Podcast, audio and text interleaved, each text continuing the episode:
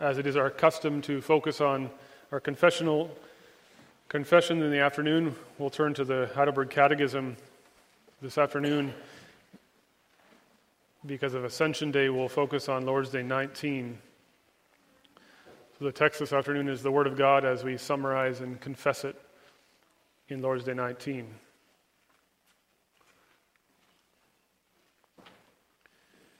Page 533 of your books of praise.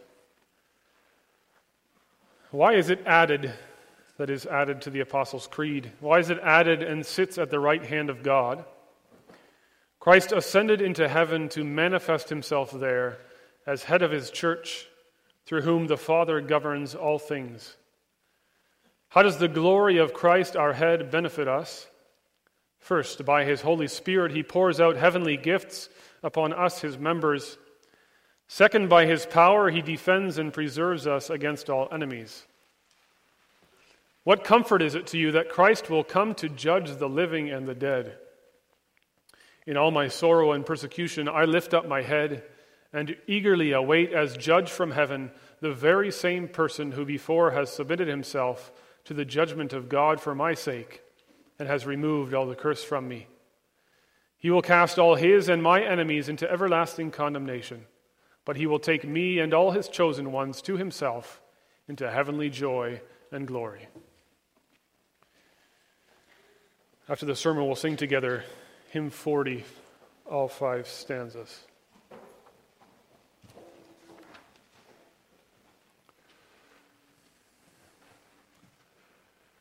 Beloved congregation of our Lord Jesus Christ, I wonder how the horrific stories or images of the persecution of Christians in the Middle East affects you. Or, or perhaps, given that it's been so long, no longer hits the headlines, perhaps you've somewhat forgotten about it. For myself, in particular, the image of those men in orange jumpsuits on the beach with their captors standing over them is something that won't quickly vanish. We think of the persecution our brothers and sisters face around the world can fill us with great despair and pessimism. If we think of our own situation where Christianity is increasingly marginalized, even in the Western world, and we think of our ongoing fight against abortion, we'll have the March for Life this coming week, Lord willing. Or if you think of our struggles against the onslaught of people pushing for euthanasia or doctor assisted suicide. You might have a pessimistic view also of our own situation in the country in which we live. We're constantly bombarded with news of, of wars, of natural disasters, and poverty as well. Just think of the, the fires in Fort Mac. The world is a broken place. And we think of the situation of our brothers and sisters in particular, we can despair. 60 countries in the world, Christians face persecution daily simply for confessing that Jesus Christ is Lord. Countries like North Korea, Saudi Arabia, Iraq, Afghanistan, Mali, Syria, Christianity is either banned outright or placed under severe restrictions. We might be tempted to adopt a pessimistic view of the world in which we live. We might be tempted to shut the doors, batten down the hatches, brace for the worst, retreat into our ghettos. But if we truly understand Ascension Day, if we truly understand what we confess in our Lord's Day this afternoon, we don't need to react in this way. This article of the Apostles' Creed that Christ sits at the right hand of God, he ascended into heaven and sits at the right hand of God, it teaches us that in the middle of our present circumstances, in the middle of desperate circumstances, even, we turn our attention away from the headlines, away from our news feeds, away from what we see on TV. We lift our eyes from our own experiences in life, away from the Islamic states, away from post Christian governments, to the kingdom that is here, and the king who is the king of that kingdom. A kingdom that continues to advance in the, this world. It turns our attention away from the Obamas and the Putins and the Trudeaus, away from the Trumps and the Clintons of this world, and fixes our attention on the King of Kings who is seated on his throne today, right now, as we speak. The King of Kings who reigns over all creation for the benefit of his church. You see, the victory, as we saw this morning, has already been won. Christ has gained the victory over sin and death. They've been defeated in the resurrection, and now in his ascension, he has taken up his rightful place in heaven. Then we don't ignore present difficulties or present struggles. We have to go on living in this world in which we've been placed. And there may be difficult times ahead. But we find comfort and perspective in knowing that Christ is seated on his throne that he has been given all authority in heaven and on earth for the work of gathering, defending, and preserving his church. So, this afternoon, we're going to focus on this theme. The enthroned Christ shares his victory with his church. We'll see that Christ does this as king, as head, and as judge. So, the enthroned Christ shares his victory with the church, first of all, as king. Now, when we say that Christ ascended into heaven and he sat down at the right hand of God the Father, we are confessing that Christ took up his place, his rightful place as king, the rightful place of authority and honor.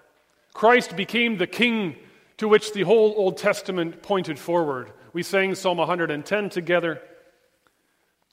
The Lord says to my Lord, Sit at my right hand until I make your enemies a footstool for your feet. That Lord is Jesus Christ. Or think of Isaiah's well known prophecy of the greatness of his government and peace, there will be no end. He will reign on David's throne and over his kingdom, establishing it and upholding it with righteousness and justice from that time and forever. We sang those beautiful words from Psalm 72 as well. Christ is king, and he's seated on his royal throne. The great son of David, to whom all of history pointed of whom all the previous kings, even the very best ones, like David, we saw this morning, even the very best ones were a mere foreshadowing. He took up his rightful place. He inherited his rightful crown, the seat of power. The very Son of God who humbled himself, who took on the form of a servant, who submitted his body to the cross, has become king, has been exalted by his Father to the highest place, and given the name that is above every name. And this way his exaltation was made complete. This was the pinnacle of his glory, seating a seat at the right hand of God the Father. That was a place of honor, a place of glory. It was only fitting for the one who had defeated sin and death, who had put an end to the misery of this world, who had opened the way for sinful man to approach his heavenly Father. A place of honor and glory the place of authority and power as well. By sitting down at God's right hand, our risen Lord confirmed what he said to the disciples before he left, before he ascended into heaven.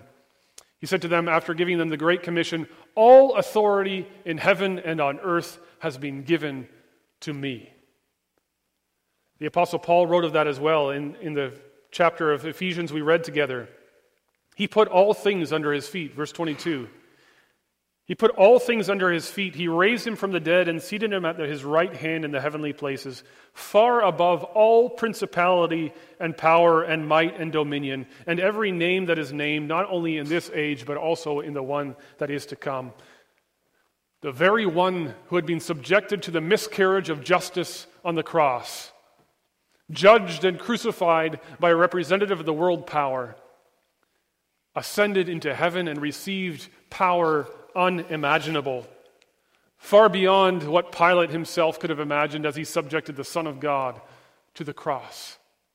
Everything was placed under his feet. When Christ ascended into heaven and sat down at the right hand of the Father, everything was placed under his feet. Everything. That means there's not a power in this world, spiritual, physical, that is not subject to the lordship of Jesus Christ. As the famous Dutch theologian Abraham Kuyper put it, There is not a square inch of the entire creation over which Christ does not cry out, It is mine.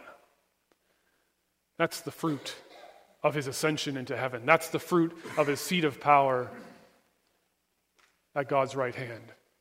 Do you understand how comprehensive this power is? How comprehensive Christ's lordship, his kingship is? There is not a single thing in this world that does not belong under the authority, under the power of Jesus Christ. Doesn't that change your perspective when you return your thoughts to the hardships that we suffer in this life? the hardships that may lie ahead, the hardships that our suffering brothers and sisters experience from day to day. Our Father has chosen to govern all things in this life through His Son, Jesus Christ, our Savior. The King of heaven and earth is our Savior, is the incarnate Word who took up flesh who was tempted as we are tempted, who suffered as we suffer, who defeated sin and death for our sake. And it was for our sake that he was given this position of power and authority as well. We read that together in Ephesians chapter 1 as well. In verse 22, he says there, He put all things under his feet and gave him to be head over all things to the church, or for the church See, Christ is king of creation because he's king of his kingdom.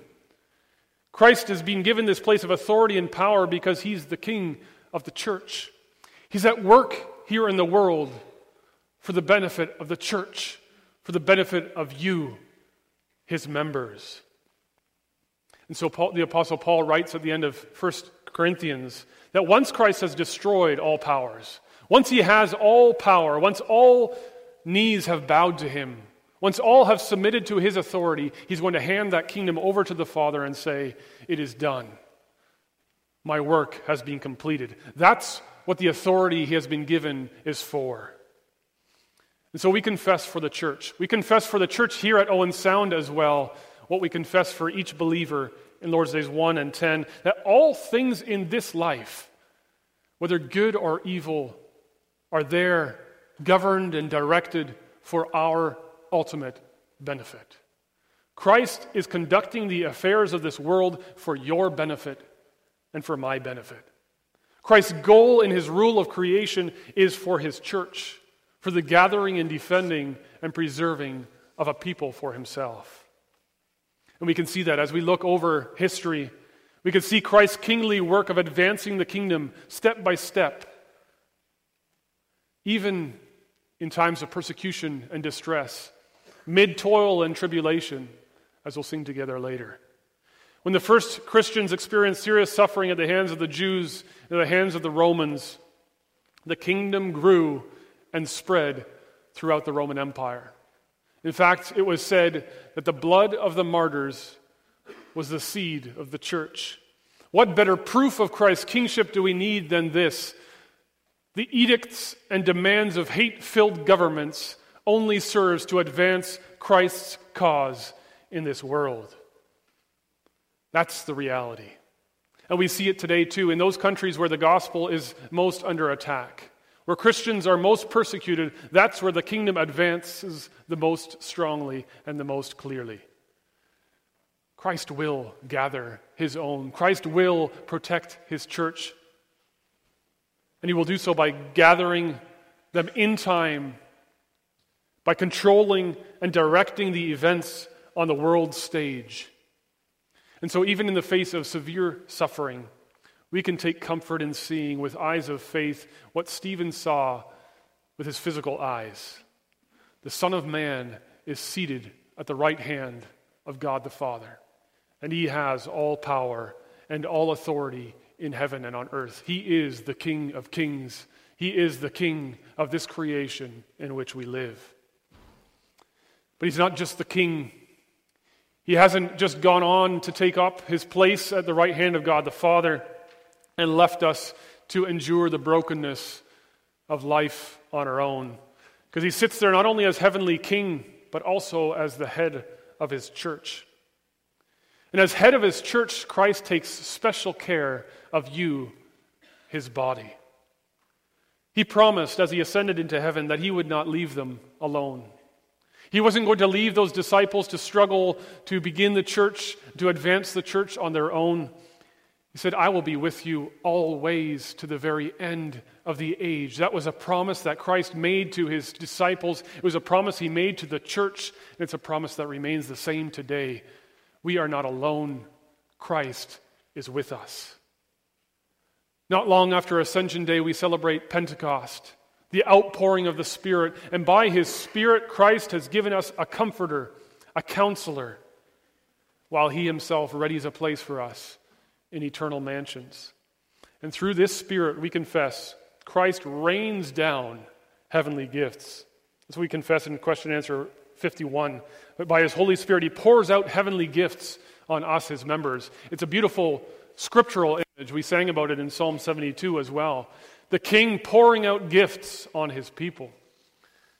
Now, when I was in second year seminary, at the end of our second year, we went on a mission internship. I had the privilege of being in Papua New Guinea, and while I was there, it was a prolonged dry spell. They were waiting, praying fervently for rain. They depended on it for their survival. The gardens had to grow, and if the gardens didn't grow, then they would face serious famine. And after some tense weeks, suddenly one day, God opened the floodgates of heaven, and the sky simply thundered and shook, and the rain poured down. And I'll never forget the mothers, rather than keeping the children inside because it was raining, they sent the kids out. And the kids were playing in that rain, and they were looking up above and drinking in the heavenly gift. Christ does not cheap with his gifts. Christ pours out his gifts upon his people. We experience an overabundance of gifts through Christ and through his Spirit. Our cup truly overflows. And do we then rejoice in these gifts? Like those kids who experience that outpouring above, from above, are our faces held up in expectation for these gifts? Are they held up in thankfulness for these gifts as well? As we journey through life, as we go through dry deserts or deep valleys, our experience as church today, as church members today, is not unlike that experienced by the Israelites as they went through the desert to the promised land. Then, too, God graciously cared for his people, giving them manna, giving them quail, giving them water, providing their every daily needs by heavenly gifts. Will Christ not do the same for us today as we go through life? Will he not also open the floodgates of heaven when we look in expectation to him? Will he not ensure that this here is a living, healthy body? if we open our hearts to His Spirit. He's provided the church with apostles, prophets, evangelists, shepherds, and teachers from the beginning, whom he strengthened by His Spirit, who He used as instruments in establishing the church early on. And He's continued throughout time to gather, defend, and preserve His church, to guide and lead His church through fallible but faithful servants, whom He equipped to build up the church men and women. And here too, you have elders and deacons in your local congregation who have been equipped to take care of the body, to stimulate life in the body of Christ as well. He's not only concerned as king with protecting and preserving, but he's also concerned as head with making sure that this body is alive and active. But it's not just an outpouring on those who find themselves in positions of leadership. Christ pours out these gifts on each and every one of those who are members of his body.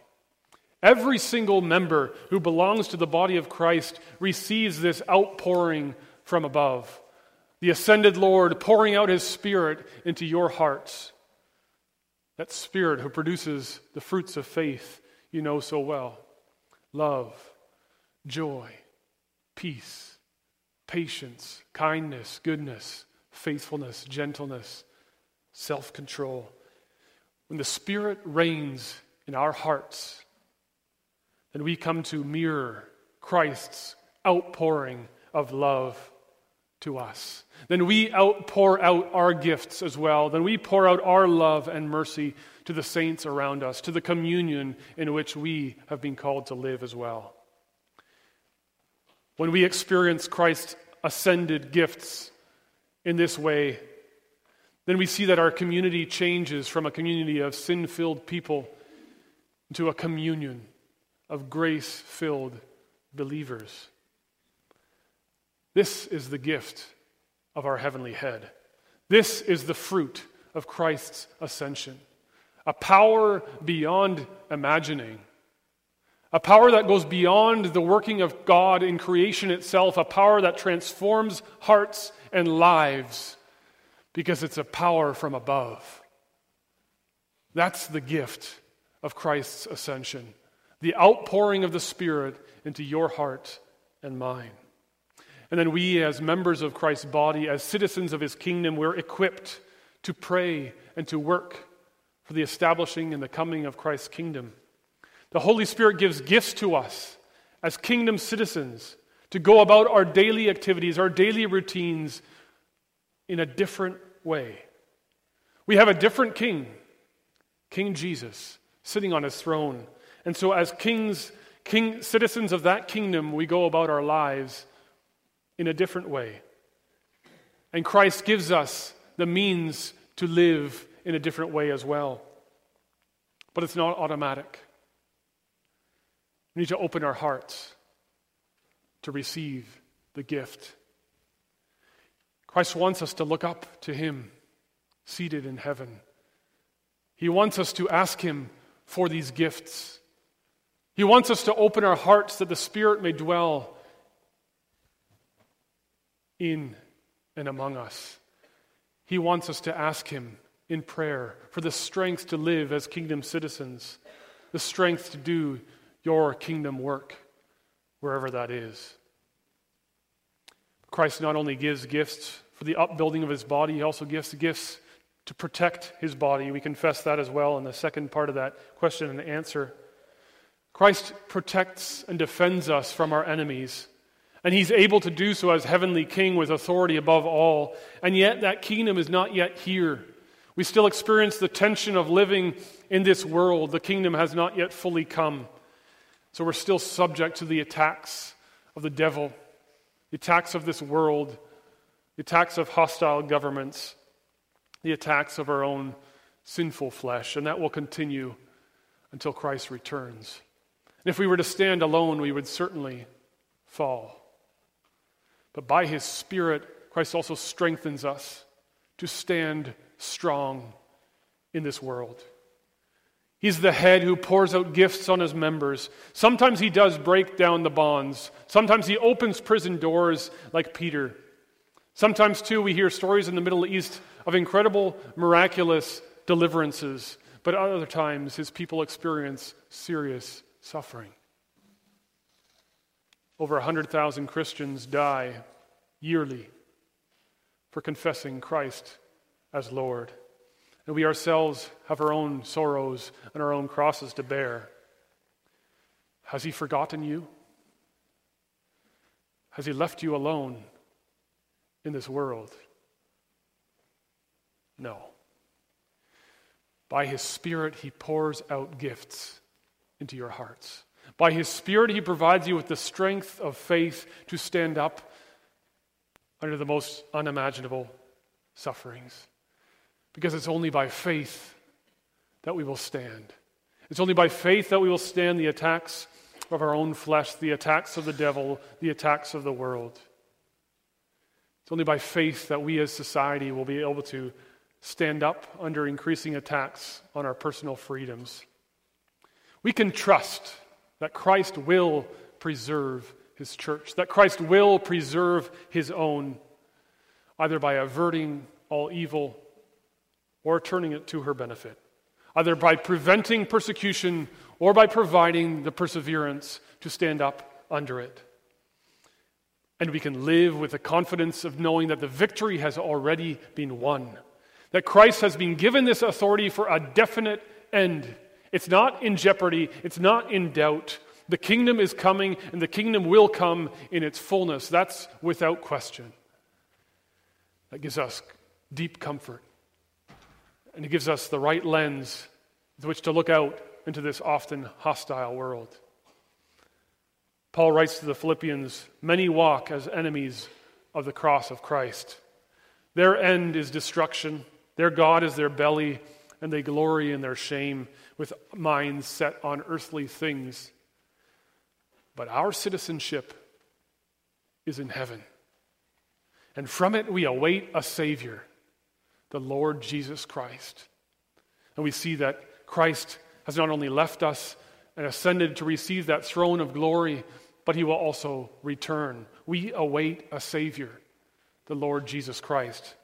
And we might not be inclined to think of this last article of the, of the Apostles' Creed as a comfort.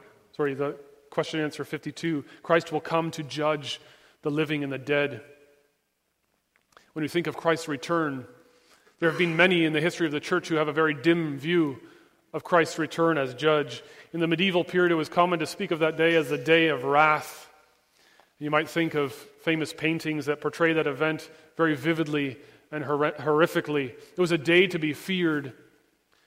And today, too, there are plenty of frightening images to fill our minds when we think of the end of time.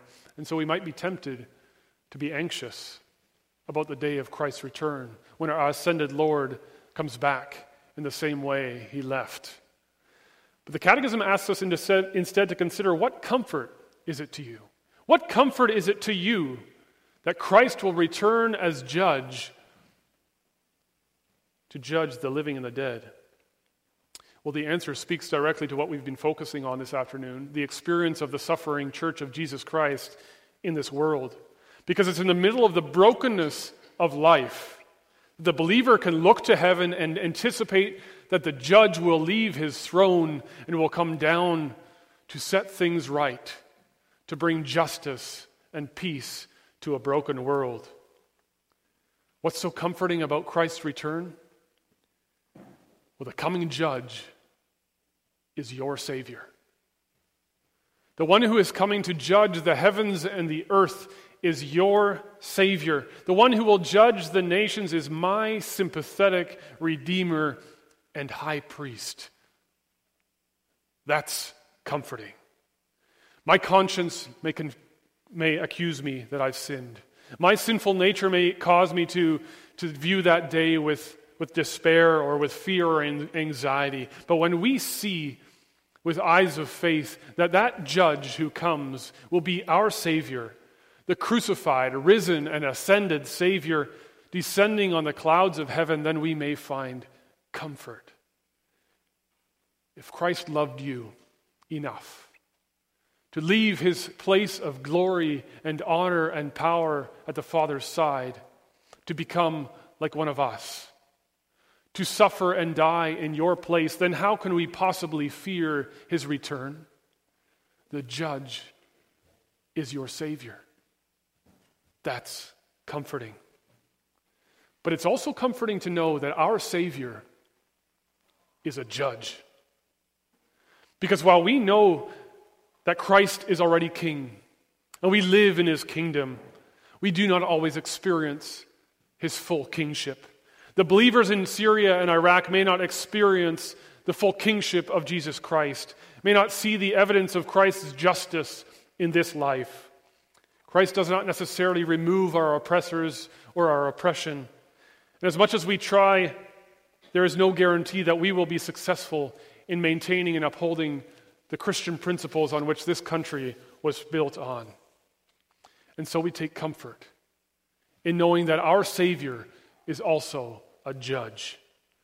That our Savior will uphold our cause on the final day when all those who have rejected the crucified body of Christ, who have attacked the church of Christ, will face their judge and give account to what they have done.